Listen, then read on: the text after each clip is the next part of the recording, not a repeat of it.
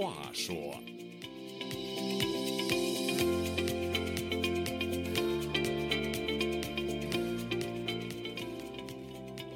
听众朋友，大家好，欢迎您再次来到《周家有话说》这个栏目，我是主持人家园。经常关注我们这个栏目的听众朋友呢，可能已经注意到了，这个栏目呢已经有两个星期没有更新了。可就在这两个星期内呢，发生了很多令人震惊的事情。首先是习近平在中共二十大上获得三连任之后，就马不停蹄地率领其他六位常委去延安朝圣。然后又去河南的红旗渠宣扬所谓愚公移山、艰苦奋斗的革命精神。随之而来的呢，就是全国大办供销社和公共食堂等消息。另外呢，在疫情防控方面，甘肃兰州发生了一起三岁男童因严苛的疫情防控措施而耽误救治死亡的人间悲剧。过去三年来，因荒诞的疫情防控措施，不知道发生了多起类似这样的所谓次生灾害。另外，河南郑州富士康代工企业出现了成千上万名员工不堪被封闭、逃离厂区、徒步返乡的所谓壮举。当然，还有内蒙古呼和浩特市的大学生被火车运往异地隔离，但却被隔离地拒收的荒诞事情。在这次的“周家有话说”栏目里啊，我和周孝正教授呢，就来聊聊最近这十来天发生的看似荒诞却似曾相识的事情。周教授。两个星期没和您做节目了，似乎有一种啊“山中方一日，世上已千年”的感觉。那这些事儿呢，就是它的一个背景，就是所谓红色基因，嗯，或者叫不忘初衷，嗯，我们叫红色文化，嗯，哎，我在六六年有一个著名的一个影壁，就是我们北京南六中，北京是西城区的重点，嗯，南六中呢，它离中南海最近，它在北京西城区南长街附近。哎，它隔着一堵墙，里头就是中南海，在南六中的影壁墙上写着六个大字儿，叫“红色恐怖万岁”。这起因呢，就是一九六六年的八月五号，北京最好的一个女校叫师大女附中，哎，他们这些学生把他们的校长、两个副校长，哎，一个副校长叫卞仲云，活活打死；一个副校长叫胡志涛，打残。这就是。北京市第一个被打死的学校的一把手，哎，那时候呢就六个大字叫“红色恐怖万岁”，所以现在习近平二十大连任以后，他又到了延安，他就找他这红色基因，找他这不忘初衷，特别后来又到了湖南，呃，到了河南，叫红旗渠，哎，临县嘛，当着记得，这就是所谓的红色文化，嗯，哎，他带着这六个六个常委加加上他七个人嘛。嗯，现在去朝圣。嗯，延安实际上他最有名的就延安整风。嗯，延安整风呢就是抓透。嗯，呃，其实就是加强当时毛泽东的这种权威嘛。其实整主要是两个项，一个就是整那些共产国际的以王明代表的这一派人嘛，把他们给打下去。然后因为共产国际说实在的，对对对老毛没有特别大的感冒，总总觉得他挺土的。啊，他们想扶持这个王明这派这派人，结果。被毛泽东他们打下去了，还有一个就是整那些，呃，从全国各地奔了奔了延安的那些所谓那种左翼青年嘛，认为延安是他们那个中国的未来啊。这个到那儿以后，发现不是他们想象的，可能有一些思想，结果就利用这个整风，可能把这些人也给整了一身。对，共产党呢，应该说分至少分三段。嗯，一九二零年，中国共产党在上海成立，但是他们不提这事儿。嗯，哎，他们一提就提一九二一年。在上海开的一大第一次全国代表大会，嗯，他把这一大和共产党成日成立成立叫就是你出生那一天叫生日，嗯，哎，那个一大就是你满月了或者你满周岁了，嗯，他们这两个概念就给闹混了，嗯，共产党成立是一九二零年，一大是二一年，嗯嗯，二零的日子还给记错了，应该是二一年七月二十三号，嗯，在上海开的第一次全国代表大会。前两天开的是二十大，所以说这个红旗渠也很有意思。嗯，他反正在这两个地方呢，他也说了不少话，都是那些呃呃政治正确的话吧，包括这个愚公移山精神呢，艰苦奋斗精神。其实很多人被很多人解读为是这个可能是要要要这个中国人要做好这个吃苦啊过苦日子准备了。因为你从现在大的这个国际形势来判断的话，基本上。呃，越来有可能就是中国和世界，或者说世界跟中国开始脱钩了。就尤其是我说的世界，就是西方的这些技术先进和文明的这个社会。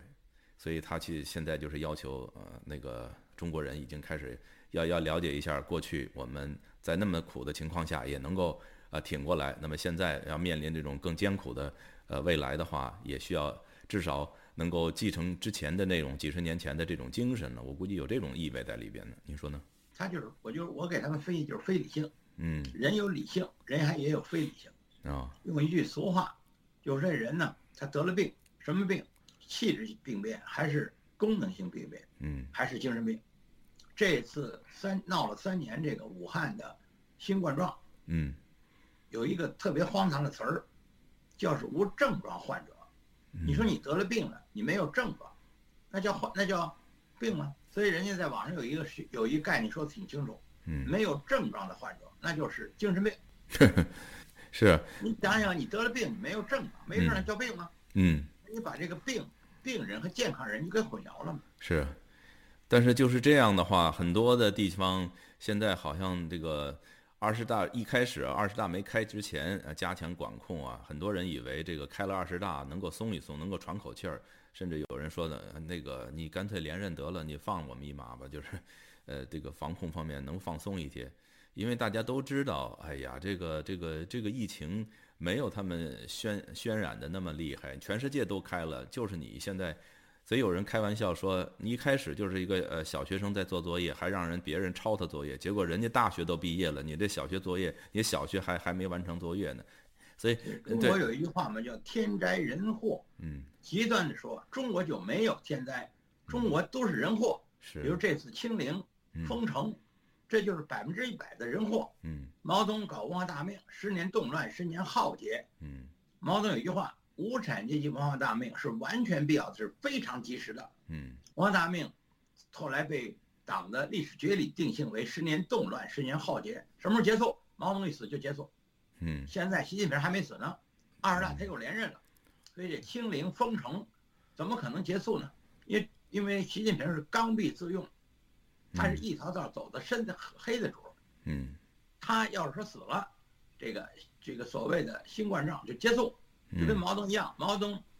九月一九六一九六六一九七六年九月九号死，嗯，一九一九七六年的十月六号，嗯，哎，毛泽东最。信任的华国锋，哎，主席、总理，叶剑英元帅主持中央军委日常工作。嗯，他是军委常务副主席，主席是毛泽东。毛泽东死了，军队的一把手就是叶剑英元帅，还有他的八千次要部队汪东兴。嗯，毛泽东最信任这几个人，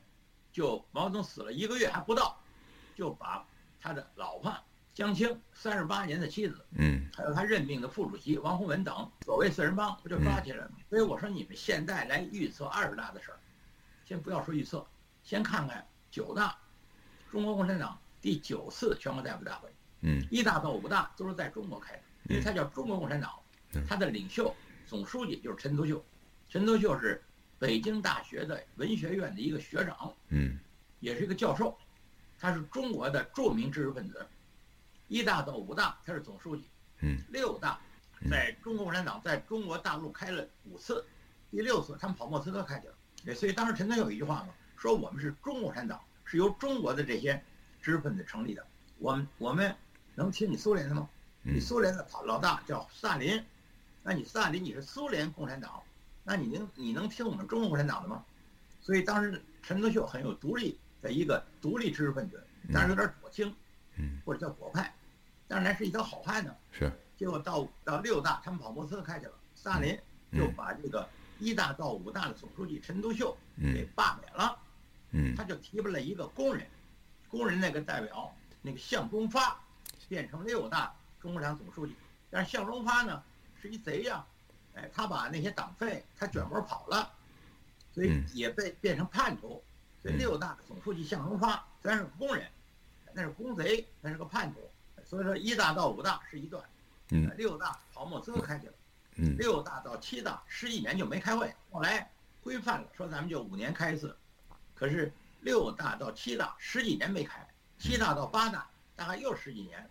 九大就是一坎儿，嗯，九大毛泽东如日中天，他已经是神了，一句顶一万句。嗯。可是呢，刘毛泽东呢就把林彪变成毛泽东的亲密战友和嗯可靠接班人。嗯林彪一两年还不到就跑了，嗯叫机毁人亡，折戟沉沙。因为嗯他那架专机叫三叉戟，英国产的一个喷气式客机，嗯，对，沉沙那沙就是蒙古的温朵尔汗，有一个汉，有一个地址叫温朵尔汗，哎，这叫折戟沉沙。所以我一再跟他们讲，你们就不知道九大写的党章里头的林彪，也就是一两年折戟沉沙了。九大呢到十大，十大到十一大，完了就到十二大了。嗯十二大的主席、总书记是胡耀邦，嗯，胡耀邦平反一假错案，非常得人心。哎，完了，胡耀邦又被他们非法的，他们把他干掉了。因为嗯胡耀邦是中国共产党中央委员会主席，胡耀邦主席干了有两年多，嗯变成总书记，还是一把手。完了，胡耀邦的第二、地下边就是赵子阳，哎，赵子阳给人扣一帽子，支持动乱分裂党，把赵子阳也给罢免了。现在呢，这二十大，哎，又把胡锦涛，把他强行的带离二十大闭幕式。对我真要问您这个呢，因为我看到这场面就 是传说嗯，也可能把胡锦涛打成一个反党集团，这种可能性有没有？有，嗯因为你想想啊，当时这个刘少奇党的副主席、国家主席，一九六六年的八月五号，毛泽东写张大字报，嗯叫做“炮打司令部”，大概也就是几个月，刘少奇就是叛徒内奸公贼，刘少奇还有刘邓、邓小平，嗯所以现在把胡锦涛打成一个反革命集团或者反党集团，这种可能性当然有啊。以前他他他们就这么干的嘛。是，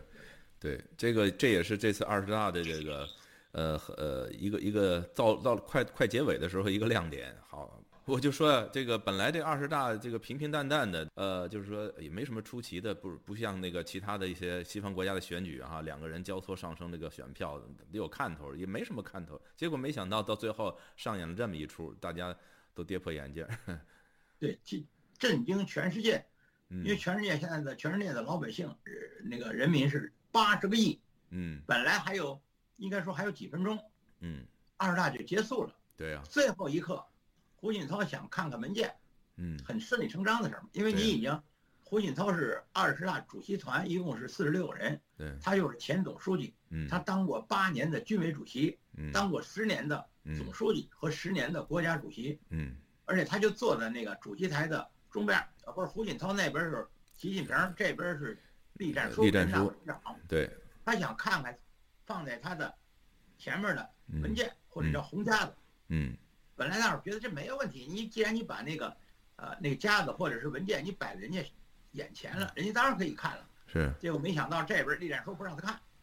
哎这边呢习近平也不让他看，两个人都摁住这文件，摁住他的手不让他看，这就很荒唐的事儿了。嗯所以这已经二大开了有十几天了，已基本就没有问题了。嗯没想到最后一分钟，大概也就几分钟，这事儿就结束了，对，就发生这么一起震惊世界的，呃，一种事儿。嗯所以我们把中国社会叫现代高风险社会，嗯改成现代够凶险社会，谁能想到？没有人任何人想到。嗯你既然把文件都摆在人家胡锦涛的前面了，那人家为什么不可以看看呢？嗯嗯干嘛？那不就是一个列宁同志看的《真理报》吗？当时列宁他有《真理报》，《真理报》给他送了一份儿，嗯，就这一份儿跟别的《真理报》不一样，名字是一样，内容不一样。嗯这份叫列宁同志看的《真理报》，当时袁世凯当了中华民国的总统，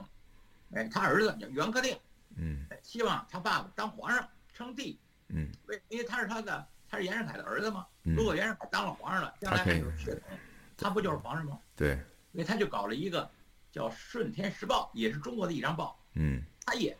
搞了一张。专门给因为袁世凯呢，他想看民意，这个民意当然人家大家伙都不愿意他当皇上，嗯因为末代皇上已经解体了，人家皇上已经退位了，已经成立了中华民国了。嗯所以这袁克定自作聪明，给他搞了一个袁世凯看的报，嗯咱嗯就蒙蔽袁世凯嘛。嗯，这次完全是一个这个什么，完全是一个重复，就嗯相当于苏联的列宁同志看的《真理报和袁世凯看那个那张只有他自己看那个《顺天时报嗯，所以现在呢，我估计有可能有人给分析过，有可能给胡锦涛看那个文件夹里或者那名单儿是跟大伙儿的名单可能不一样。不一样，嗯胡锦涛呢，有可能有所发发觉、嗯警觉，嗯于是他在会还没散出来，就嗯，拿他那个嗯文文件对，想看，这不是明白啊？这不是露馅了吗？嗯，怕他到时候发呃 发飙，不让看，胡锦涛有一度还想看，嗯于是习近平赶快叫俩人，嗯，呃，一个是把他搀起来，再让他起来，嗯起来之后嗯又把他带下去了。对啊，就这事儿就是一个从来没有想到的事儿，这就叫高风险社会。对，这个分析是很合合乎理的情理的，为什么呢？他如果立身有啊，立对啊一个身不就有吗？列宁同志看的《人民日报》就这一份儿，嗯，哎，袁世凯看的这个《顺天时报》就这一份儿，所以不光是食品有特供，连报纸都有特供，只但是他给给特他定的人，不愚蠢呢，你你可以再隔几分钟，嗯。或者提前你把胡锦涛劝走，嗯你可以说他八十岁老头了，身体不好，嗯，先给他嗯带离了。对。可，是当时呢，外国记者已经进来了，是啊，外国记者全有摄像和录音，嗯就把这一幕全给照，还不止一个镜头。嗯，他拍下来了放了，嗯，嗯对，那这一套镜头估计几分钟，嗯全世界当然都愿意看了，我就看了好几遍。是，嗯，这这有很多值得分析的内容在里边啊。嗯，好，那我们接着往下来聊聊这个疫情的东西，就是刚才提到了这个又发生了这种不该发生的这种次生灾害，那就是甘肃兰州这么三岁的一个小男孩儿，据说是煤气中毒昏厥了。但是如果你煤气中毒，我记着我们小的时候经常时不时发生，那时候我们都烧那些煤球啊、蜂窝煤啊。如果你你封火封的不好，那有可能就煤气中毒。但煤气中毒的，你基本上就是呃严重的话，你赶紧抬到这个外边去啊，吸吸点空气，然后赶紧去医院。是如果当时没死的话，是可以抢救回来的，对吧？那么就是因为这么一个风控的这么一个措施，好像根据家属的这个反应，就是至少耽误了有一个小时嘛，他们叫车叫不来嘛，结果没办法，还是叫出租车什么的打车到到医院去，结果耽误了这个急救的时间，所以这这家里人非常非常的愤慨，也是非常非常的悲痛，啊，这又发生这么一件事情，啊，这是一个，这就是所谓清零嘛，清零就是荒唐、荒诞、荒谬、荒芜。嗯这次又是在二大主席台上，嗯哎，清除胡锦涛总前总书记嗯，跟那清零是一个思路，蛮横、嗯低那个愚蠢。嗯，然后这你想想，病毒跟人是长期共存的一关系，对，他居然说我要把这病毒消灭干净，这就是红色思维、嗯红色基因，对啊，这就是中国这革命的思维，嗯就是非常的蛮横。那你说这么就这么一个人的决定，把整个中国十几亿人呃折腾成这样？我前两天看那个视频，说武汉那边又开始惊慌失措的，像惊弓之鸟，这开着车往往外跑，但是也好像这些看的这些人、拍摄的这些人也不知道他们跑哪儿去，就是哪儿安全呢？就是 就是搞的这个社社会，对呀、集权社会有一个是集体主义的集，一个是极端的极嗯，还有一个无产阶级专政。对呀、后来又改成举国体制。嗯现在中国共产党已经没有了集体领导，嗯集体领导原来是党中央，现在没有党中央。嗯党中央原来是七个常委，原来还有一度是九个常委，现在没有党中央，只有一个习党。对呀、现在就没有共产党，共产党你还得有，就是所谓的全党服从中央嘛。嗯嗯中央是至至少是七个领袖，嗯现在就是一个，所以现在改名叫习党，就是习近平一人想怎么办怎么办。特别从清零开始，嗯清零就是极其荒唐的事儿。嗯所以清零所造成的次生灾害，嗯你刚才说那就是啊，孩子得了病，耽误治疗就死了，哪哪只死一个呀，对呀、这三年来已经这种事情不知道发生多少起了。不一点根本就没有，中国就没有天灾，中国就是人祸，嗯人祸就是共产党的祸，共产党的祸现在就还不是共产党，现在就是西祸。所以我这件事情我这个季孙嗯，就季孙就是习近平，现在就是西祸。说什么时候这个这个咱们这个所谓这疫情结束，就跟毛泽东一死，文化大革命十年动乱就立即结束。嗯，所以网上有的一些呃嗯拍摄这个视频的一个一个当地的一个民众说了一句话，我觉得非常非常简短，但是呃非常震惊，就是三年的疫情。就是这个孩子的一生，正好三岁嘛，这孩子肯定是 生于生于疫情，死于疫情，包括这就是这些，清零，这就是共产党的红色基因，嗯，或者叫红色文化。红色文化就是红色恐怖万岁。但是问题是，六零年前后，中国大地风调雨顺，饿死几千万人，饿死还不是孩子，饿死都是成年人。现在又是又是要又跑到延安去干嘛去了？那延安不就是红色基因吗？嗯，所以习近平在年轻时候也没有别的文化，嗯他在那个时候小学嘛，学习的就是文化大革命，嗯他是红小兵，还不是红卫兵，红卫兵得中学，小学叫红小兵。嗯但他为什么跑到延安？为什么又跑到红旗渠吗？那还是续他这个，嗯就是所谓的初心。他的初心，哎，就是红色文化，红色恐怖万岁。嗯，但问题是红旗为了修红旗渠死了多少人呢？是对，但早问题就是废弃了一个彻底的破产的工程，嗯，这个那他得叫横啊！是我既然能把前总书记胡锦涛我给带离主席台，嗯而且不就几几分钟就结束了吗？嗯是，但问题是这个这三年了，这还看不到头啊！这也许到到到到四年五年对啊，七六年那九月九号死，一个月不到，嗯文化大革命结束，习近平要死了，这个所谓的清零封封城这事儿，嗯，我估计三天就结束，还用不着一个月。对啊，你说这这个孩子，呃，那个生于疫情，死于疫情，三岁就没了这个生命，那那些不是一件，多了去说。多的是，我知道，六零年饿死几千万老百姓，风调雨顺就给饿死。嗯你这三岁的孩子由于耽误了治病就死了嗯，这种事儿在中国成千上万。还有经过中国这个大学生呢，你想想，如果说你是三年前刚刚入大学的话，这三年你正经八百上过几堂那个呃面对面跟老师呃那种授课的这种机会呢？我估计很少了。那那那如果进入第四年的话，这大这大学四年对一个人对一个孩子的一生是非常关键的，他的那个世界观的设立，从十几岁就走入社会，它是一个非常必要的这么一个阶段的。你这个阶段的话，就这么过去了的话，那对这一代学生的影响也是一个非常深远的。因为您是做教三年教老师的，您三年还是有进步，对啊，当然叫十年动乱。嗯你，像我六六年我高中毕业了，是啊，我到七六年、七七年我才上大学，我们都耽误十年呢，你耽误三年管怕什么呀？那我是就是它个耽误的影响，三年嗯，是，一般一般人，你那时候的他不止三年，两千万上对年是青年嗯，他们都耽误了十年嘛，是，而且不是一人两人啊，是两千万，这那不就是这不就是红色基因吗？这不就是习近平为什么这么蛮横呢？那如果这么搞他下去的话，他小学没毕业啊，五年八年也没准儿本来就是。受害者，受害者他就害别人，所以我们说他可怜，嗯但是可怜之人必有可恨之处。按说他小学还没毕业赶上文革了，就把他轰到所谓的陕北去了。嗯他本来是受害者，但是他现在就调过来害人，嗯所以我们管他叫斯德哥尔摩综合症，或者叫受虐综合症，或者叫为虎作伥。嗯嗯这习近平有一条伥鬼，他被老虎咬死了，他再带着老虎咬别人去。人家一再说嘛，说你带着狼咬别人也成，因为你本身就是被老虎咬死的，叫伥鬼嘛。嗯所以习近平就是一个为虎作伥的这么一人，嗯他本来他就受害者嘛。是你看你你在小学还没毕业，你就赶上文革了，就把你轰的所谓的陕北去了。嗯你本身你就是受害者嘛，但是他现在他害人，嗯，是我们呃在节目结束之前，我想再请您聊一聊这个 呃供销社和这个大食堂。这是个什么概念？就是我们都您您尤其您这一代人都经历过，我们也呃捎上个边儿哈，经历过。呃，原来中国一单的讲一讲。历来就是市场经济。哎，